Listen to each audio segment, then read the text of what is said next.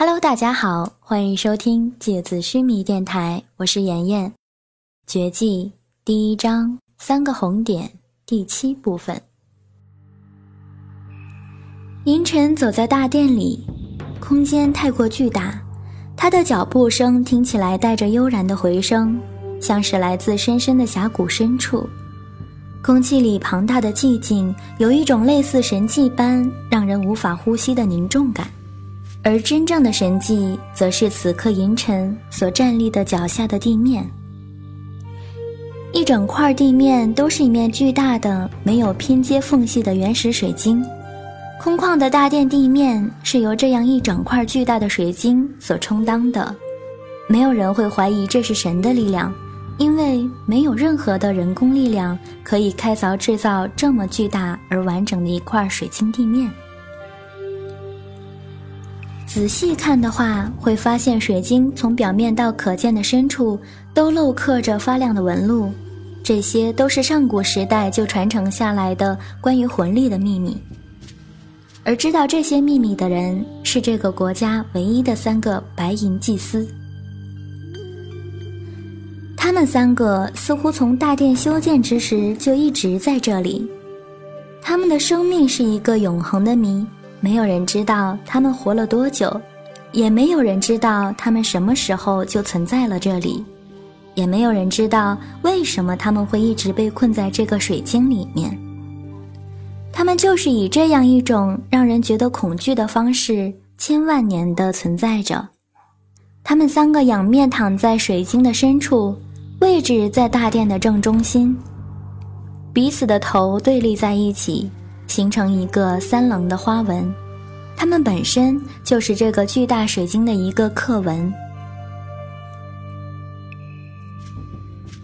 他们的身上穿着一种独特的服饰，类似于战斗铠甲，但是又完全不是亚斯兰的服饰风格。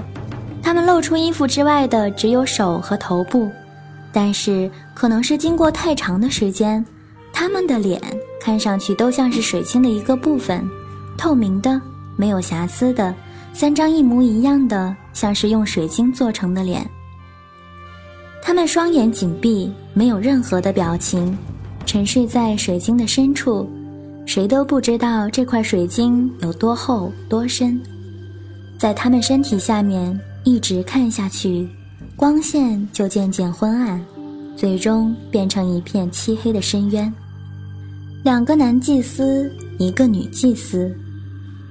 他们穿着高贵而又复杂的服饰，带着天神般的容貌，永恒地凝固在这块巨大的魂力水晶之中。银尘走到他们面前，跪下来。不知道来自哪儿的声音，飘渺地充盈着整个大殿。银尘低头聆听着，他知道这个神迹般的声音。来自三个白银祭司共同的魂魄。银尘，你现在脚下出现的这个地图，是在亚斯兰帝国西边的一个叫做福泽的小镇。银尘低头看着自己脚下的那块巨大的水晶，水晶地面之下浮现出来一张由发亮的光线勾勒出来的地图，上面出现了几个蓝色的亮点。和三个血红色的亮点。阴沉，我们需要你前往这个小镇，寻找一个叫做麒麟的少年，他是最新的一个使徒。好，我现在就去。